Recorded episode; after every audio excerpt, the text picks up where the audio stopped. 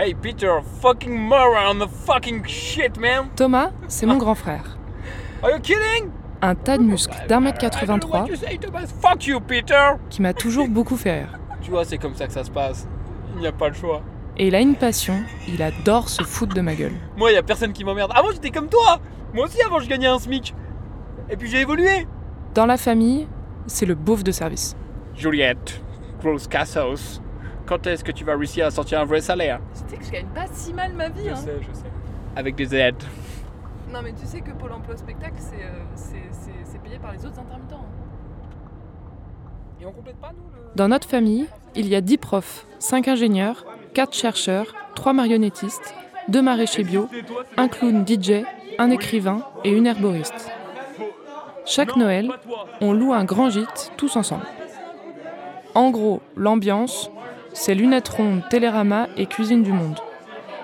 Des intellos de gauche, quoi. Donc du coup, est-ce que le débat c'est un cercle ou deux cercles? Je propose que on vote euh, à, à main levée. Thomas, chaque année, c'est le seul à arriver au gîte avec une grosse bagnole. Comme voiture, moi j'ai une Audi Q3 Sport. Ouais. Et avec ça, je vais te dire. ouais, elle consomme dans les 14, 14 litres au 100, je pense, ouais. Un gros réservoir, bien plein de pétrole, bien plein de samplon 95. Ouais, ça en envoie de la, du, du CO2. Mais tu vois ce qui est rigolo Moi j'aime pas spécialement les grosses voitures, j'ai jamais eu de voiture déjà, à moi. C'est que des voitures de société, donc tu donnes, tu prends la voiture que te donne la société pour laquelle tu travailles. Et là, ils nous donnent des grosses bagnoles, alors forcément, ça moi ça me fait kiffer, mais, mais c'est pas mon but dans la vie. Si je devais m'acheter moi-même la voiture, j'aurais tendance à faire le radin sur la voiture. Je veux un truc quand même confortable, mais sinon, euh, je prendrais une voiture, j'en sais rien, un truc. euh. Enfin, tu vois, ça je me suis jamais intéressé, je connaissais jamais les marques de bagnoles avant, je les regardais même pas.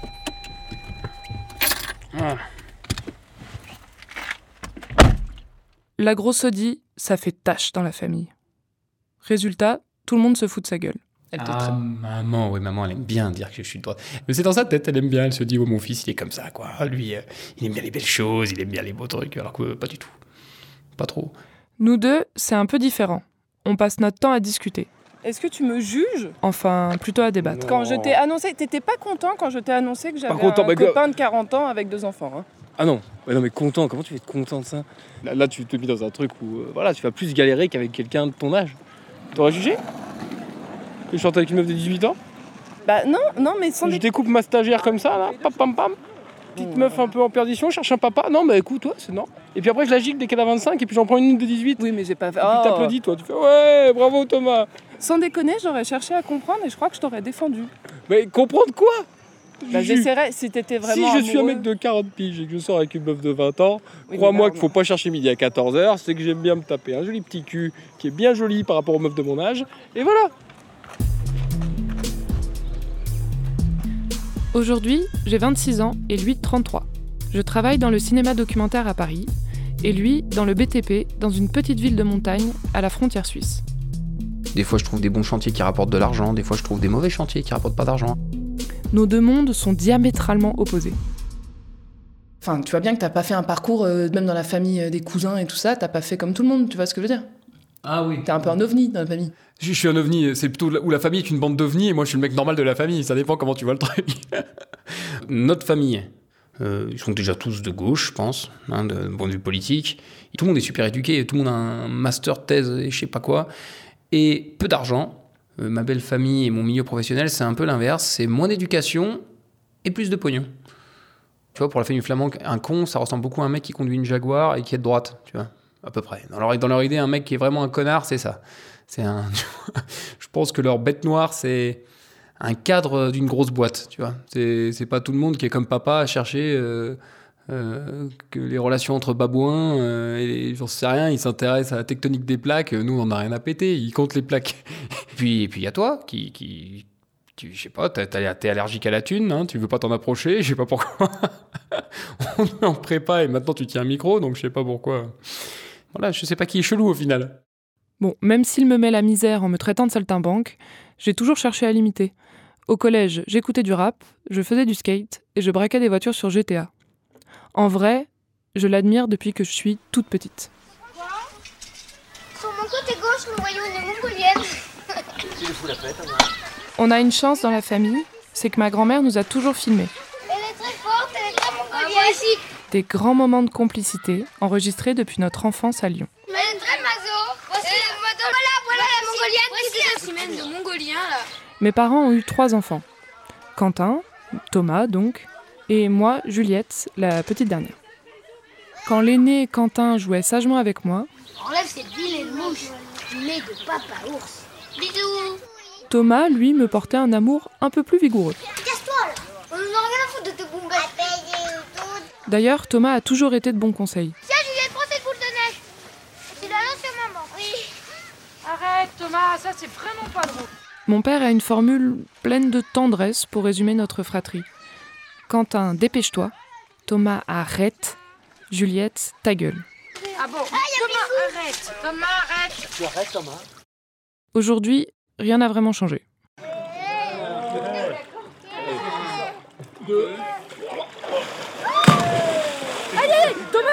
J'ai, j'ai. Non, Thomas, déconne pas. J'ai- Thomas. Et, et Thomas, fais attention ta tête. Maintenant qu'on a grandi, je me demande comment il a pu se retrouver aussi loin de notre modèle familial. Le premier cercle qui t'a décalé de la famille, du coup, c'était le rugby. Ce qui m'a décalé, c'est le sport, et puis que j'aimais bien un peu tout ce qui était euh, euh, la bagarre, tu vois.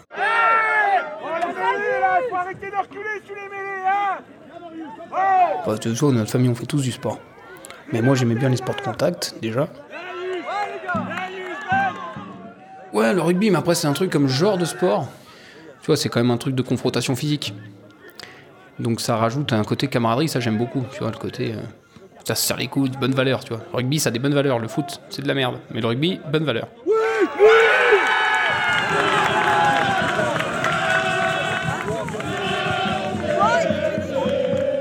Mais c'est des bagarres codifiées, donc c'est pas des bagarres de, rue, hein, c'est des bagarres. euh, Mais c'est se donner des coups de poing, etc. Et je trouvais ça très bien qu'on t'apprenne que si t'en as un qui prend un coup, il faut y aller. Alors, on ne demande pas d'être Superman, hein, mais tu vois, euh, ou même si t'as peur, même si, tu vois, même si ça tape fort, il faut quand même être à côté. Et puis, euh, et même maintenant, ça m'est resté. Les histoires de Thomas faisaient peur à ma mère. Un jour, pendant un match, il avait cassé la côte d'un adversaire. Il était trop fier. Les deux, les deux qui nous ont enfilés dans le championnat, ils vont regarder le journal demain. Est-ce que t'es content d'aller dans des milieux comme ça? Moi, ça me dérange. Enfin, c'est pas que ça me dérange pas, mais déjà, j'ai beaucoup, j'ai franchement l'habitude des discours de. Déjà au lycée, vu que c'était Villeurbanne et que t'avais quand même des cités, il y avait déjà cette ambiance-là où les blancs pauvres, enfin, en gros, les blancs qui, avaient, qui ont des. Les blancs du coin, quoi, tout en connaissant bien euh, la, mixité, balancer des trucs de bons gros fachos, ça leur posait aucun problème, quoi. Pour eux, ils se voyaient un peu comme une minorité parmi les autres. Toujours dans cette espèce d'opposition entre mecs, hein, déjà. De la même façon que t'allais avoir des noirs qui disaient du mal des arabes et des arabes qui disaient du mal des noirs, tu vois. Et des blancs. C'était un autre groupe. Donc c'était un autre groupe, et comme ils étaient un peu plus confrontés à ça, je pense qu'ils avaient tendance à se défendre par rapport au reste. Mais dans un truc un peu euh, immature, de, tu vois, de moi je suis comme ça. Donc c'était ça, et surtout au rugby, parce que t'as toujours la période pour les mecs où ils sont un peu admiratifs de la. En gros, euh, plus t'es populaire, plus tu viens d'un milieu de à chier, tu vois. Et, au rugby, du coup, c'était un peu un contre-pouvoir. C'est-à-dire que les mecs étaient des blancs, mais qui se sentaient. Ça aurait pu être aussi un club de, supporters fachos, tu vois, les mecs. Ils se revendiquaient, euh, tu vois, de pas écouter de rap, tu vois, ou de mecs, de trucs comme ça, tu vois. Ils rejetaient l'autre le milieu d'en face pour, euh, pour se retrouver une légitimité euh, d'être eux-mêmes et pas être une tapette dans leur tête.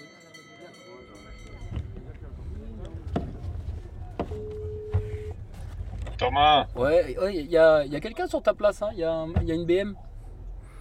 non, non. Ah ouais? Ouais, ouais. Alors tu gardes Bowman. Bowman. Juste euh, après la Skoda, ouais. Ok, là. ok, ça marche, à tout de suite. Aujourd'hui, mon frère est chargé d'affaires dans le BTP. Je me rappelle quand il a commencé à travailler dans le bâtiment, il revenait avec des histoires incroyables. Il avait rencontré un ouvrier gitan qu'il appelait Mike Brandt parce que le gars s'était tatoué lui-même le nom du chanteur sur le bras.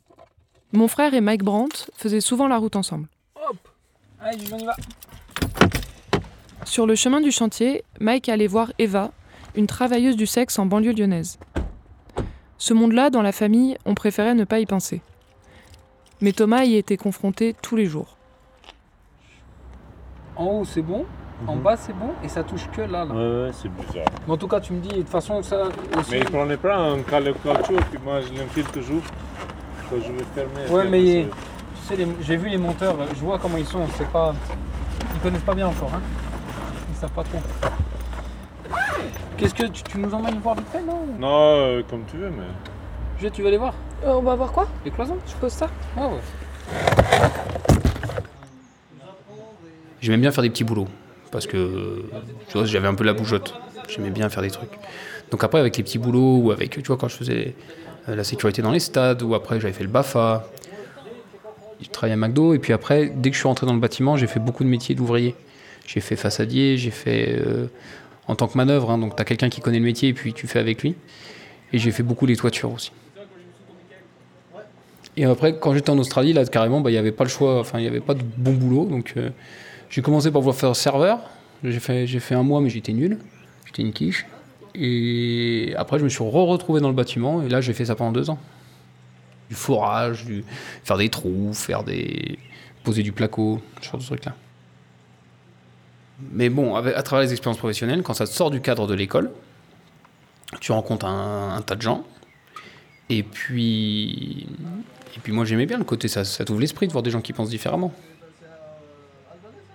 Et tu te rends compte euh, aussi que dans, mine de rien, dans la manière dont je voyais les choses quand j'étais, euh, quand j'étais à l'école, parce que finalement ce qu'on me disait à l'école c'est la même chose qu'on me disait à la maison, c'est le même cercle à peu près, tu vois.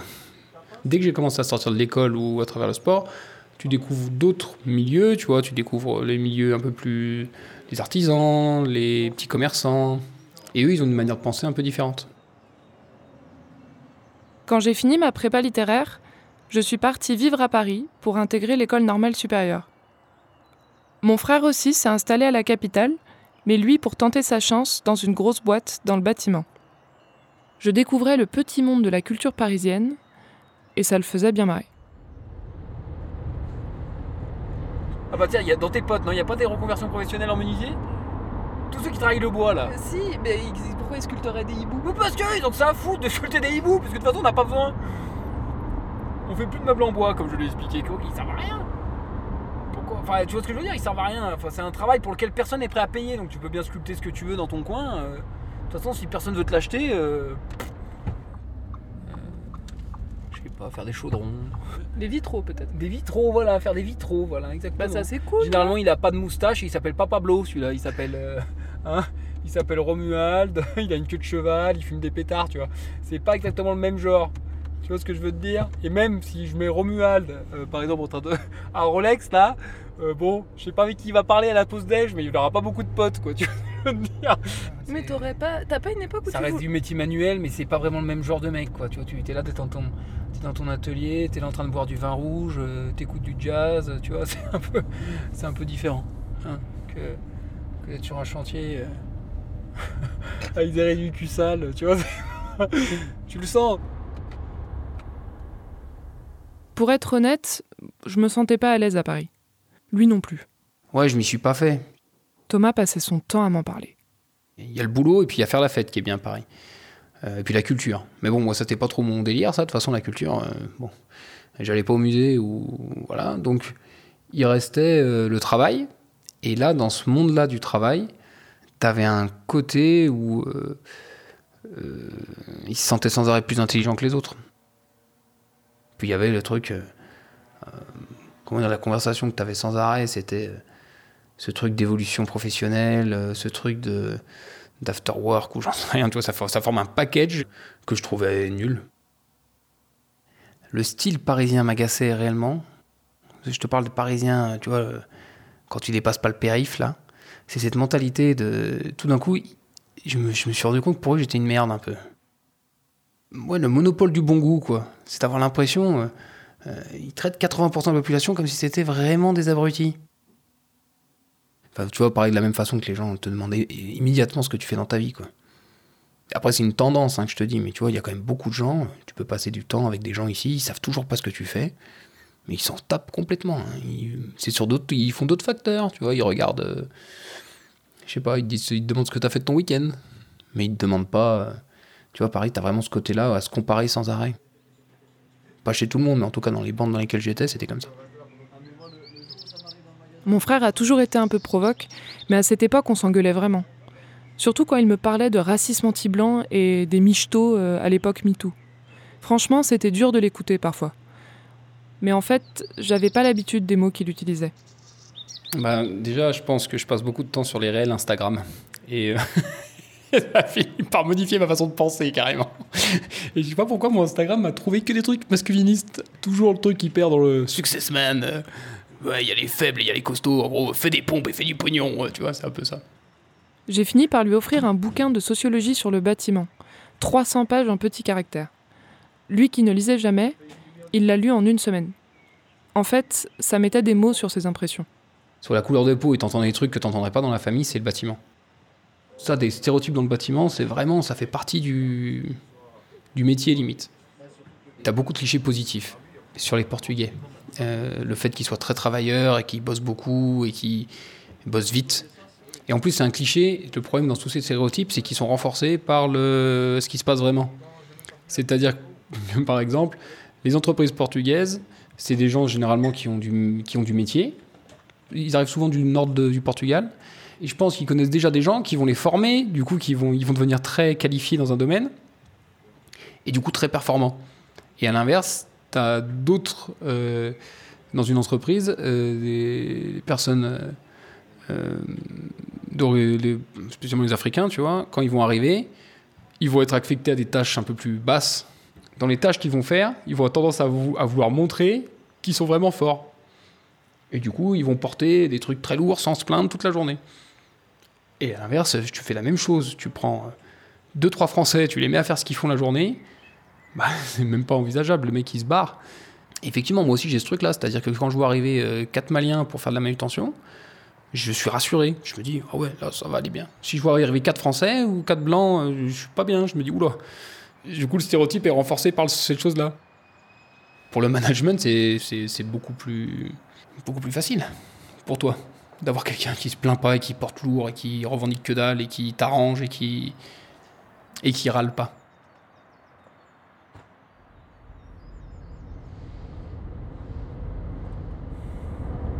Moi, moi j'ai j'ai tendance à admirer un petit peu les gens qui au moins ont un savoir-faire technique. Quoi. Donc là, par exemple, tu dirais quoi? Tu dirais que je t'ai observé faire toute la journée ou tu dirais que j'ai un savoir-faire technique avec mon micro? Est-ce que j'admire pour autant le fait que tu tiennes le micro? Après avoir fait une prépa Je sais pas, je sais pas. Pourtant, tu es parti sur les chapeaux de roue. Juliette, t'as un compte épargne pauvre, épargne populaire. Ou C'est le livret d'épargne populaire. livret d'épargne populaire, Juliette. Qu'est-ce qui s'est passé, bordel? Je t'ai mis au lycée du parc, t'étais là, t'étais en prépa. Bah, je te rappelle que quand j'étais en prépa, t'écrivais sur mes. tu- de- Ah sur- ouais, vrai, ouais. De toute façon, ça ne sert à rien. Je n'aurai jamais le NS. J'ai marqué. Ah oui, oh, voilà. passer à côté de sa jeunesse, est-ce que ça en vaut la peine?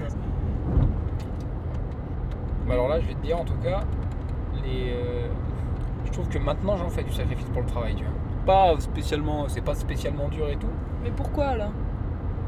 Ah le pognon, franchement le pognon, le pognon, le pognon, le pognon. Vu qu'on a une famille un peu euh, fonctionnaire, bourgeois, euh, petit Ouais. cadre, t'aurais très bien pu faire un truc genre euh, école d'architecte. Et alors ils m'ont recalé hein, l'école d'architecte. hein. Euh, de base, c'est ce que je voulais faire. Ah oui, c'est vrai. Et maintenant, quand je vois à peu près ce que c'est, les archi... euh, bon, après c'est une déformation professionnelle, mais je les vois un peu comme des pines d'huîtres. De la même façon que moi ils me voient comme un espèce de gros bourrin, quoi, tu vois. La dame était Bébé, je retourne les merguez. T'apprends à faire le barbecue toi? Tiens, là, tu vas c'est pas facile cul, tu peux tout. Mais peut-être avec ça, c'est plus facile. Celle-là. T'attrapes. Ça, par contre, je pense que c'est bon. Même pour grand-mère, je pense que c'est bon, ça. La famille, la famille. Ils ont beau être ouverts, au final, ils sont très fermés avec euh, une catégorie, c'est les beaufs. Ils détestent ça. Pas éduqués français, c'est tout ce qu'ils fait, ils aiment pas. La motocross, euh, regarder la Formule 1, tout, ça pour eux, c'est un truc de. euh, tu vois, ça leur va pas du tout, quoi. Ils s'en moquent. Ils jettent ça, quoi. hein. Et ils te le font sentir. T'as des meufs qui vont aimer, par exemple, euh, pour qui faire femme au foyer, pour c'est plutôt une réussite, tu vois. Quand de base, t'as pas énormément d'argent, euh, quand t'es pas éduqué dans toute cette culture un peu, euh, tu vois, il faut faire des grandes choses dans ta vie. Et ben, l'inverse, être une femme au foyer, c'est un truc classe pour elle.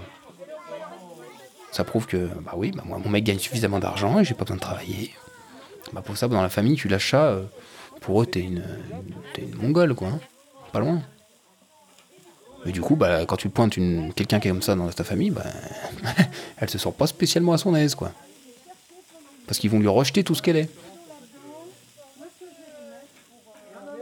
J'ai compris que Thomas passait son temps à parler de classe sociale. En fait, derrière ces mots de gros bourrin, il y a de fines intuitions. Intellectuel de gauche, il n'y a pas dans mes potes. C'est plutôt l'ambiance euh, jeune entrepreneur. Alors que je trouve que moi, pour le coup, j'essaye d'avoir un petit peu des idées un peu qui, euh, qui changent de la norme. Tu vois, je n'ai pas l'impression de ressembler avec ceux avec qui je, je bosse, par exemple. Ils sont plutôt de droite, mais même pas tellement. hein. Ils votent même pas.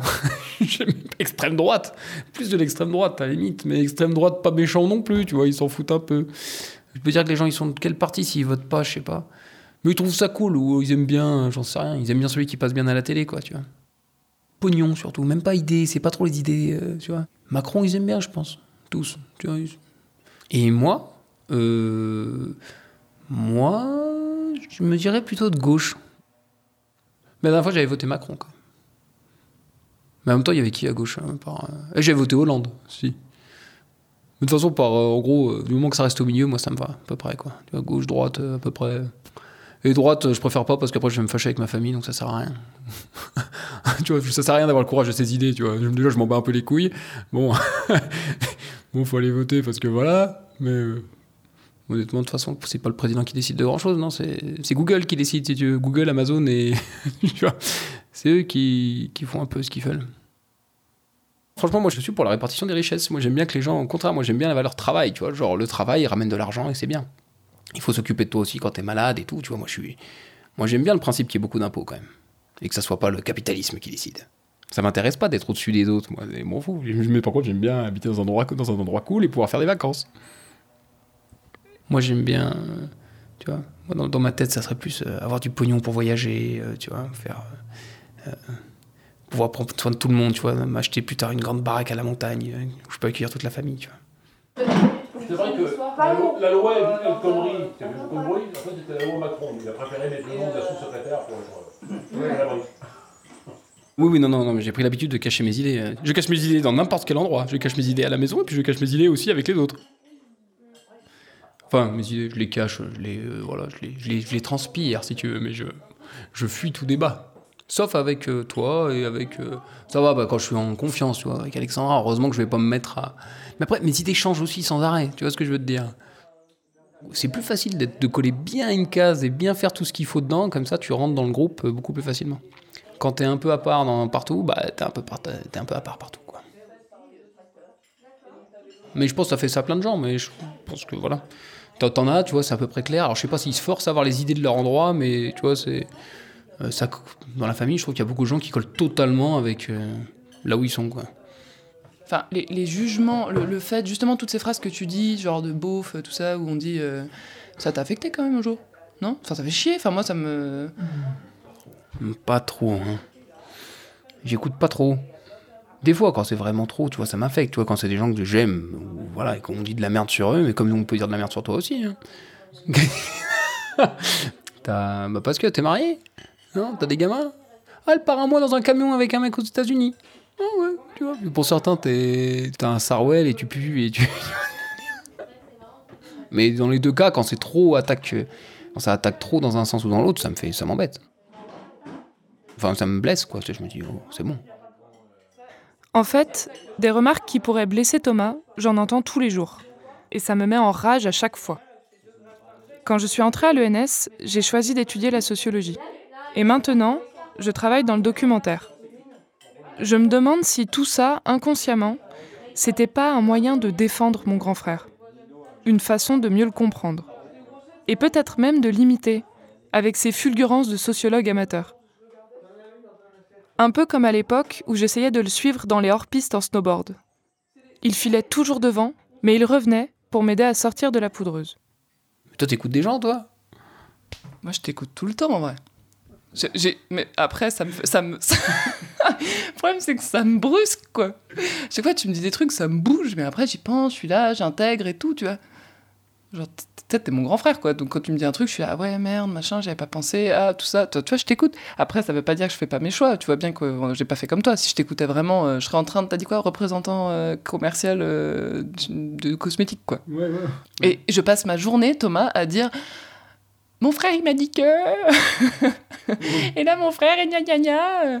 Tu vois? T'es trop ouvert aux avis, toi, t'es trop perméable. C'est pour ça. si tu m'avais écouté, putain, la pomme est tombée loin de l'arbre, hein. je sais pas où t'es allé, mais. Si tu m'écoutais un peu, tu serais pas en train de te faire bolos euh, pour des histoires de 200 balles. hein. C'est vrai, tu- je t'écoute, hein, je t'écoute. Et l'autre, elle est là avec son mec de 40 piges, avec deux gamins. Et.